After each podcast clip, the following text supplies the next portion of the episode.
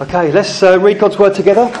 Uh, we're going to read from Matthew chapter 14, and that's pa- uh, found on page 981. So let's open God's word together, and we'll read the passage, we'll pray, and then we'll get started. Page 981.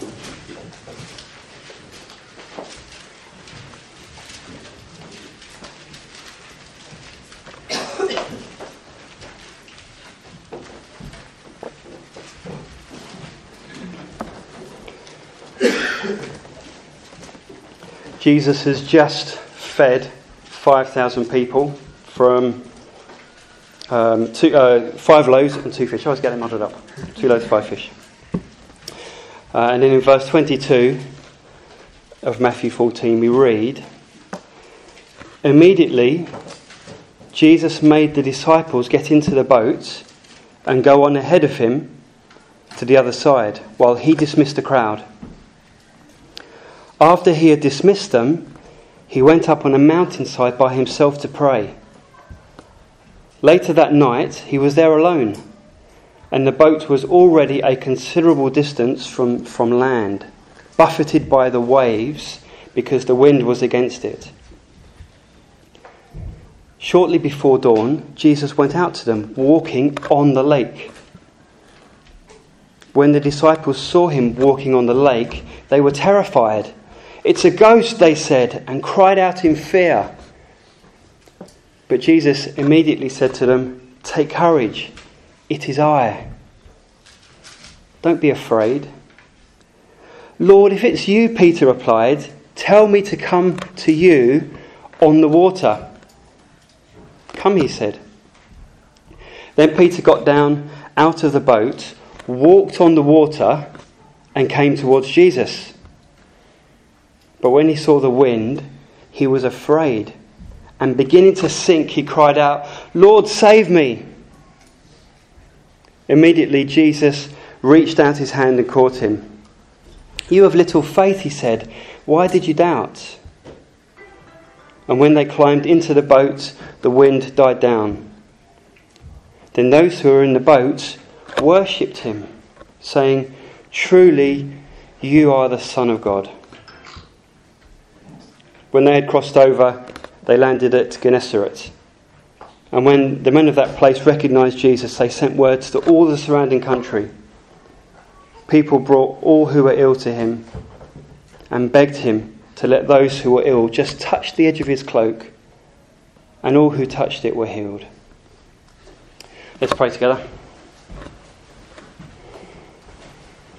Father, we thank you for your word, and we pray that as we learn about the Lord Jesus, please would we be changed? Uh, would you speak to us? Would you work in us? Please may we become those who love the Lord Jesus more and who worship him with our whole lives. Father, we pray in Jesus' name. Amen. Amen. I don't know about you, but I love a good rescue story. You know the sort of thing. Guy gets lost in the wilderness. Um, he's run out of water, run out of food. He's about to die the rescue team search for him, find him, and he's brought back to um, civilization. He's in hospital on the bed, and they interview him. You know, I love that sort of thing. Um, with all the tragic fires and floods around the world these days, we're not in short supply of rescue stories. And um, because everybody's got smartphones in their hands, um, we have amazing YouTube videos to go with them. So, one amazing video I saw recently was a, a woman rescued out of her sinking car. This was back in 2016 in, uh, in floods in America. She'd obviously been um, swept into deep water in our, in our car, lovely convertible, I think it was red. Um, and thankfully, just as she was sort of about to go into the water, a rescue boat came by. And they rescued her. A man jumped onto the back of the car. It was a convertible. They ripped the roof open and reached down into the water and pulled out the woman. It was really cool. And um, just when you think it couldn't get any better, the first thing the woman says when she comes out of the water was, My dog, my dog, you've got to get my dog. And he reaches down again and pulls the dog out. It's brilliant. Do you want to see it? No, yeah, let's see it, let's see it, let's see it. How do we go forward? Oops, no, it's not him. We'll come on to him in a minute. How do we go back? Okay, we're not going to have the sound, so I'll have to do some commentary. So this is a, a later on news. There's the car. load of red car. I think the boat actually um, knocks her further into the water. That was a bit of a, bit of a fail. Try to get her out. Car's going down. I think they're asking, has someone got a knife? Get a knife. We'll cut the back of the car open. It's going down further. Try to break the window. That's not a good idea because then the air rushes in. And then, in a minute, they realise that's, that's not going to work. So he's going to jump on the car. Takes a long time when you're up here. it's only a minute long. He's going to jump in any minute. Come on, you can do it. There he goes. He's on the car. Oh, here we go.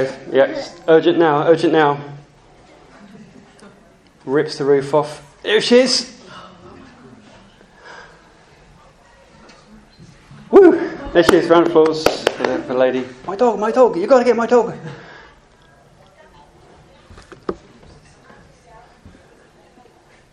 I think the dog's lost actually. no, hang on. Hang on. Maybe he's got it. Oh, she goes down. Try to find him. Here he goes. Get ready.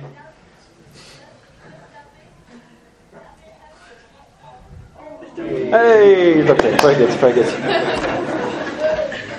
now, it wouldn't make a very good story, would it, if um, the person being rescued um, turned out to be the hero of the story? Doesn't work that way, does it? It's the other way around, actually. Um, now, you may have heard of this guy here, uh, Jay Swingler. He was, um, or is, an internet celebrity, and uh, he thought it was a good idea to, to cement. We've lost him to cement a microwave oven to his head. There he is. Um, and in fact, he nearly actually died. He nearly suffocated to death because the cement expanded as, as uh, his head was in this microwave. And he had to be rescued. The fire brigade came out, they rescued him. Um, but in an interview afterwards, um, he was quite pleased with himself. Um, it turns out that his friends had videoed the whole thing. The idea was that we're going to put it up on his YouTube channel and make money through advertising. And um, in an in a interview afterwards with the BBC, he was actually quite pleased with himself. Um, he thinks he was the, he's the hero. Um, we know that there are better words to describe uh, someone like that. but I can't say that to him. The rescuer is the hero. The person being rescued is the one who is weak, who has to eat humble pie for getting into trouble in the first place. Yet when we think of the Christian life, being a Christian, doing Christian ministry, I think we can often get things round uh, the wrong way. I become the hero. It's all about me. It's all about my calling, my gifting, my development, my blessing. And there's a danger when we come to passages like the one we read in Matthew 14 of not just Jesus walking on the water, but also Peter we think that really the Bible is, is, all about, is all about me. It's all about Peter. It's a self help guide so I can have more faith. I can, I can have more blessing in my life. So often you'll hear a passage like this preached, and it, the takeaway it's all about Peter. It's all about getting out of the boat, taking risks, leaving your comfort zone. Be bold for Jesus, and, and you too can walk on the water, do amazing things for God.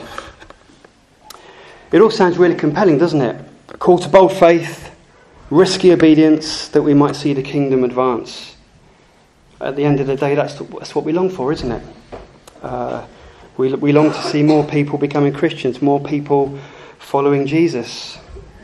It's certainly what we're, we're longing for uh, in Edmonton.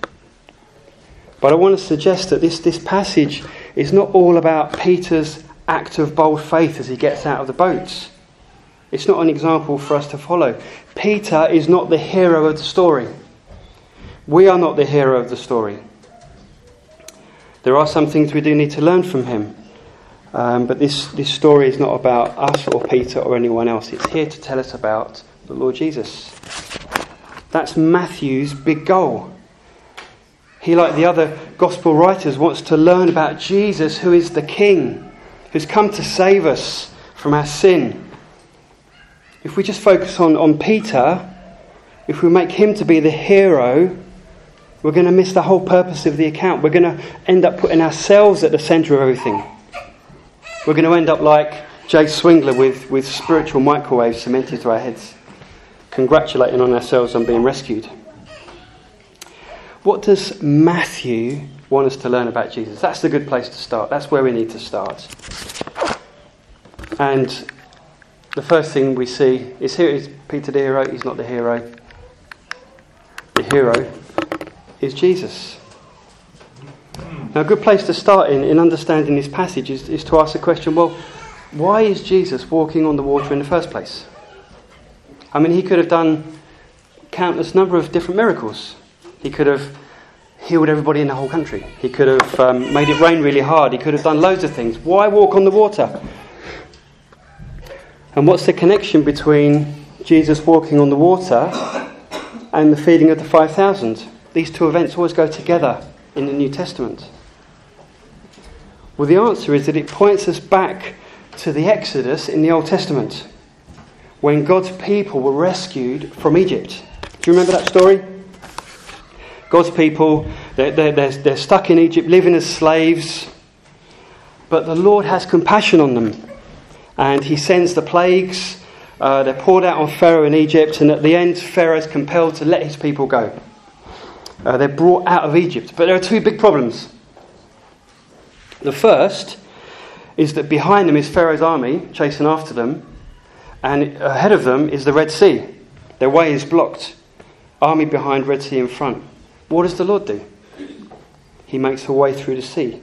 He brings them through on dry ground, and then Pharaoh's army is swept away as the sea comes crashing into, into its place behind them. That was the first problem. The second problem is that they end up in the wilderness without any food. But what does the Lord do? Manna. He, he gives them manna, He provides for them. The Lord, who had compassion on them, saved them. They were powerless to save themselves. He had power over the water. He had power to provide food miraculously, miraculously from heaven.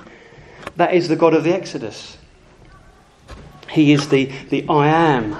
That's God's special name that he, he revealed to Moses. When we come to Matthew 14, what does Jesus do? Well, actually, he does the same thing.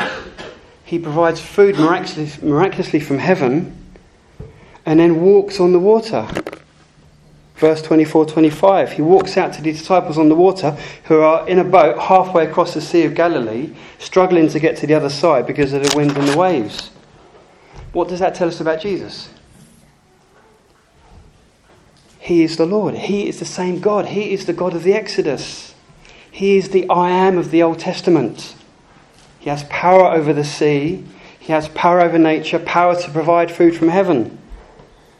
And that's why in verse uh, uh, 27, he actually uses God language. He says, Take courage, it is I. Referring back to God's special name in the Old Testament, I am. Do not be afraid. God language, God actions. He is the God who's come to rescue us. The feeding of the 5,000 and the walking on the water are parallel miracles that point us to the cross the greater rescue. These two miracles show us why, who Jesus is and why he's come.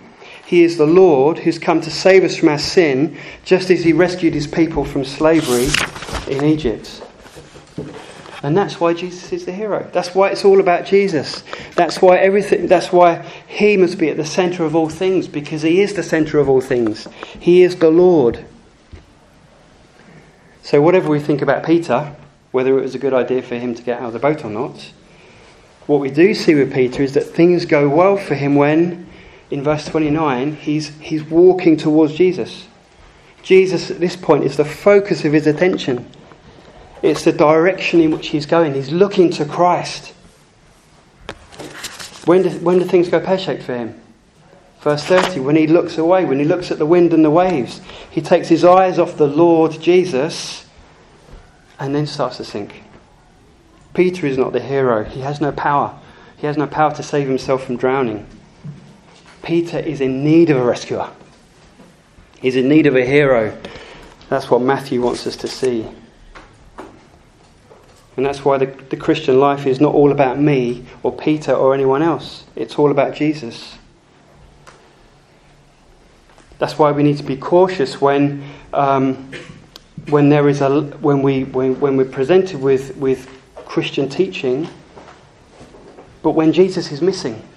I don't know if, if anybody had a, a magazine from a, um, quite a large church in the area delivered through their door. Has anybody received that at all? Um, Gareth and I were talking about it the other day. Um, you read through it, it talks a lot about faith. But where is Jesus? Anybody see Jesus in there? Mentioned twice, I think. Huge magazine. Where was the cross? Where was the resurrection?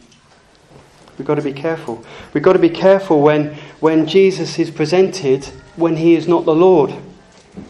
This is what the cults do. I was talking to some. Uh, I love it when JWs come to my door. Oh, I love it. Um, and they can't get away very easily. But uh, um, the Jesus of the Watchtower is not the Jesus of Matthew 14. He is not the Lord. He's not Jehovah, according to them. We've got to be careful. Muslims talk about Jesus. Uh, Mus- uh, Jesus is mentioned in the Quran many more times than Muhammad. But the Jesus of the Quran is not the Jesus of Matthew 14. He is not the Lord.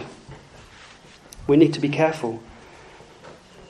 We need to be careful when ministry appears to be focused around certain individuals. It's not about us, it's about Jesus. Matthew could have spent the whole of his gospel talking about himself, but he didn't. He talked about Jesus. Think of Paul later on in the New Testament. He says, We proclaim us? No, we proclaim Christ. We knew nothing while we were among you other than Christ and Him crucified. It is all about Jesus. That's the first thing Matthew wants us to understand. Jesus is the hero of the story, He is our Lord, He is our Saviour. But why is it important for us to grasp this? Or what will be the results when we, when we focus on Christ? Jesus, Lord. The first thing is that when, when we keep Jesus at the centre, the result will be faith that saves.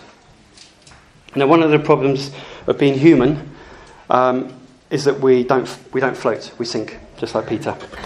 Um, once, when Tamsin and I were living in, in Turkey, we took a holiday on the Black Sea.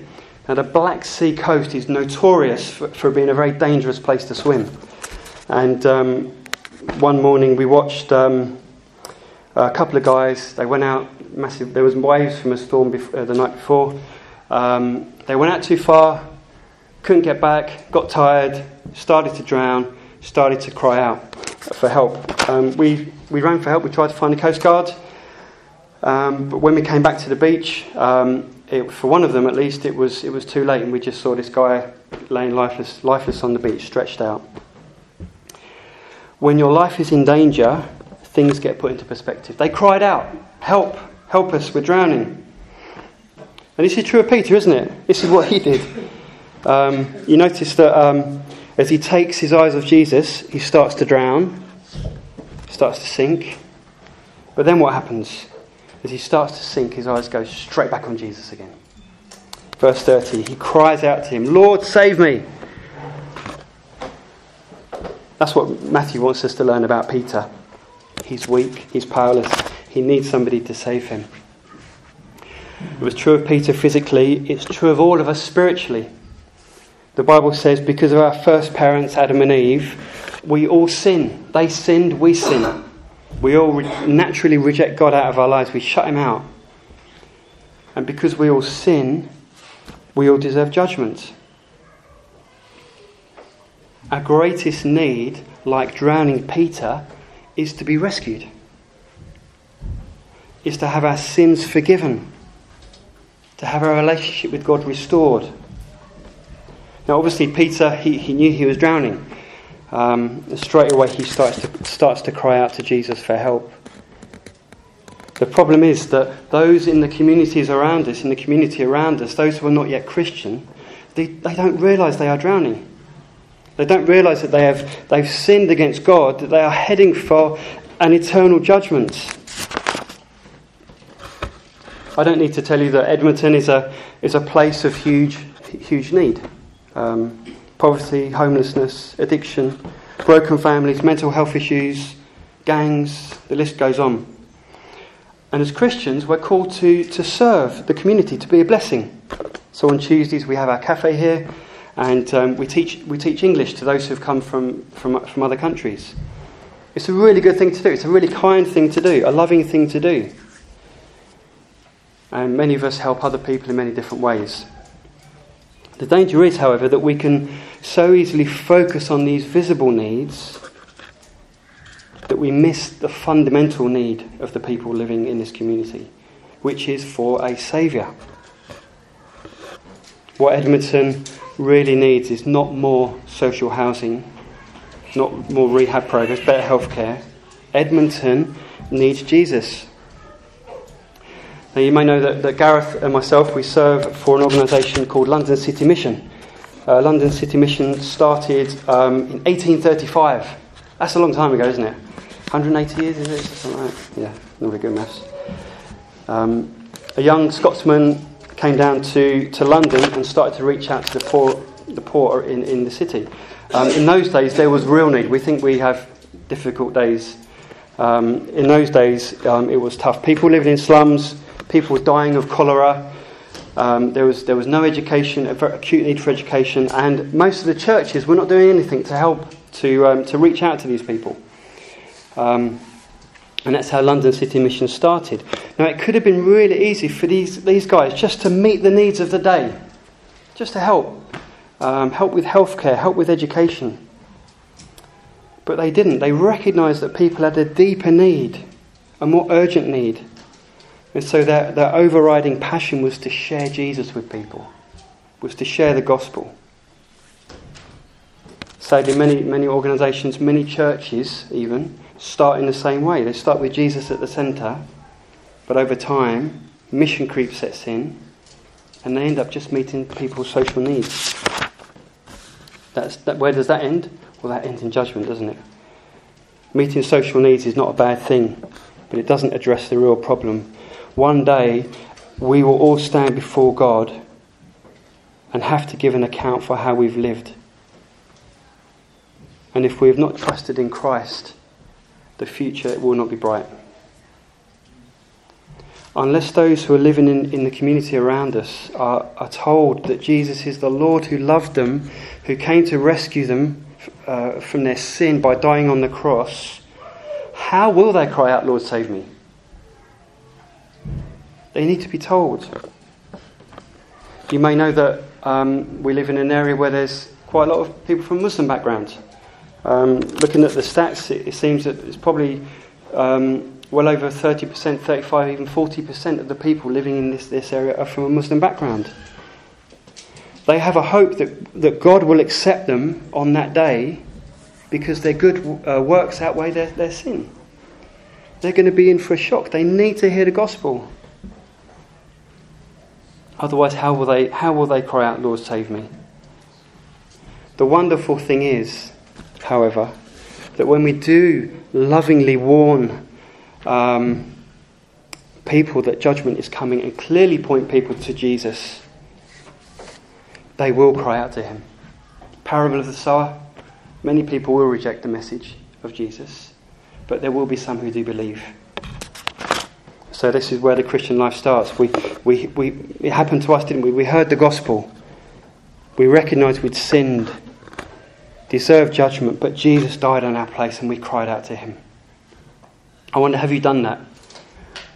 Have you got on your knees in prayer and personally asked Jesus to save you? Are you trusting in what he did on the cross? That is the only way you can be saved from, from the judgment to come. Coming to church will not save you. Have you heard that, that little phrase?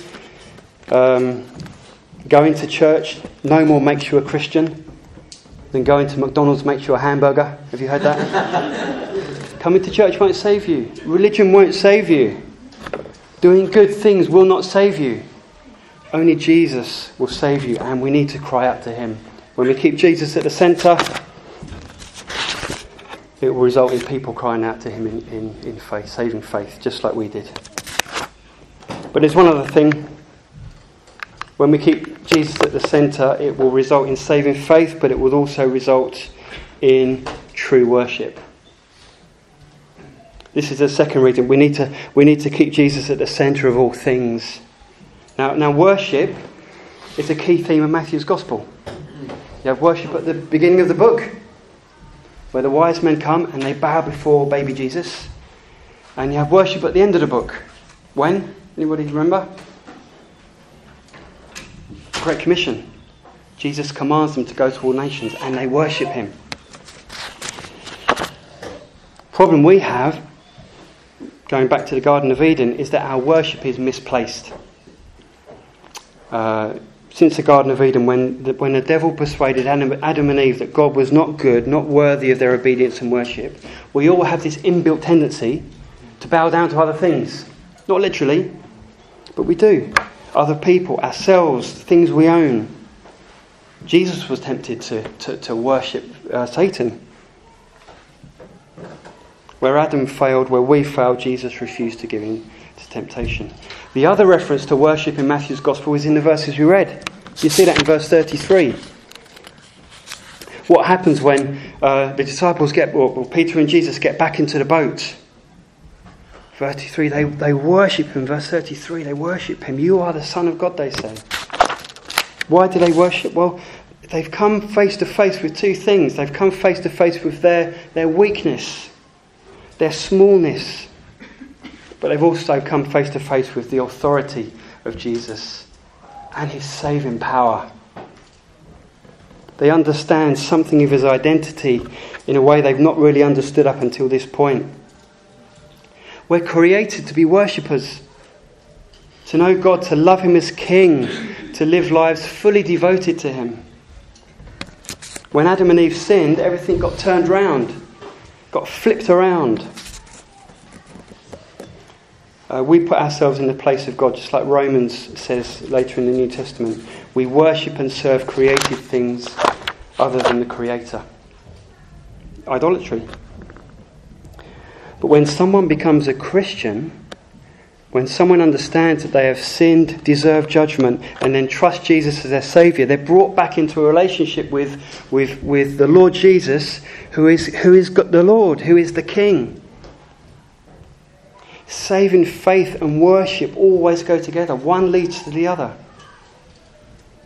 That's what happened to the disciples. We see that, verse 30.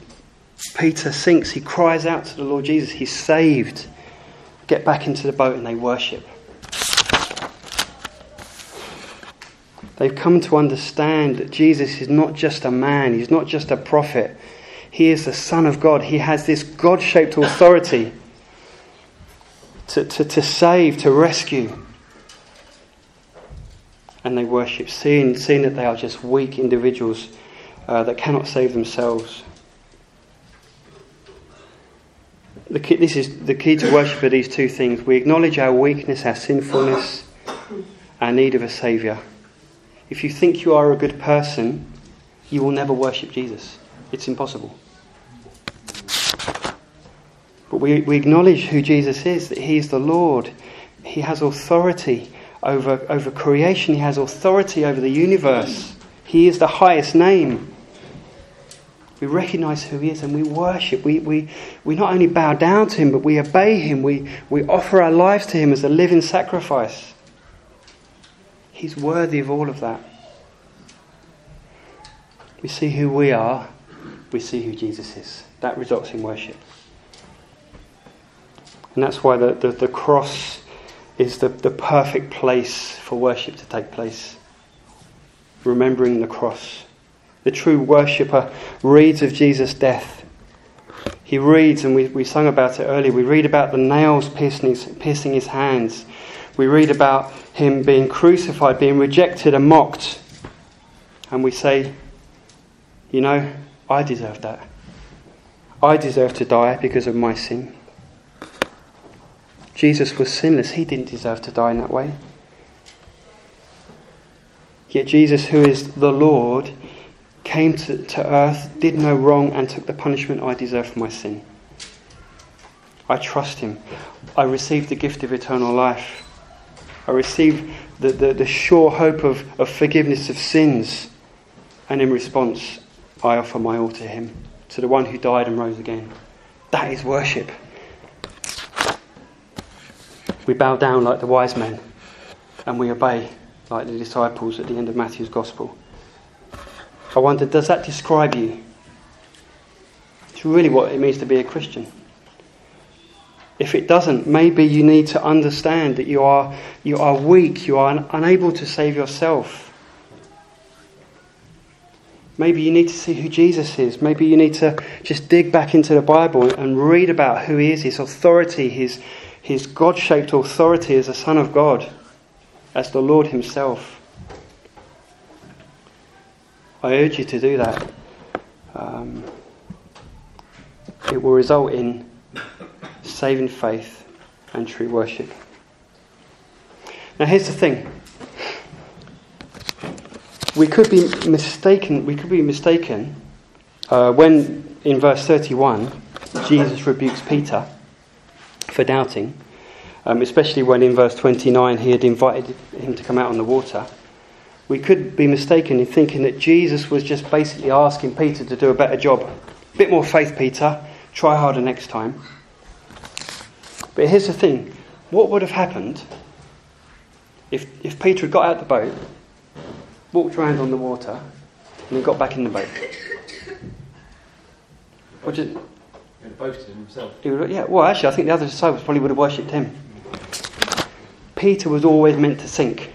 That was the plan. That was, that was Jesus' plan from the beginning. Um, he rebuked him not because he didn't have strong enough faith, but because he didn't understand who Jesus was and why he had come. What the disciples learned from the experience was, was their weakness, their need of a Saviour, but that Jesus is the Lord who had come to save. Let's pray together. Father, we thank you so much for our King. Nothing can compare.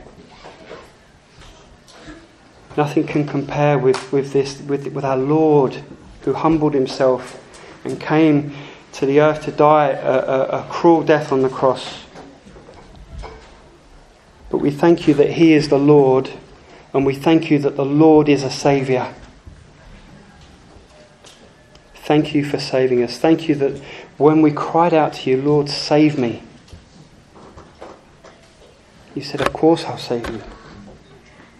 And you accepted us as your children and gave us the gift of eternal life. Thank you so much. Please, would you help us be those who, who grow in our trust uh, of your Son, the Lord Jesus. And please, may we be those who grow in our worshipful devotion to Him as well. Father, we pray these things in Jesus' name. Amen. Okay, we're going to sing one more song. We have heard a joyful sound. Jesus saves.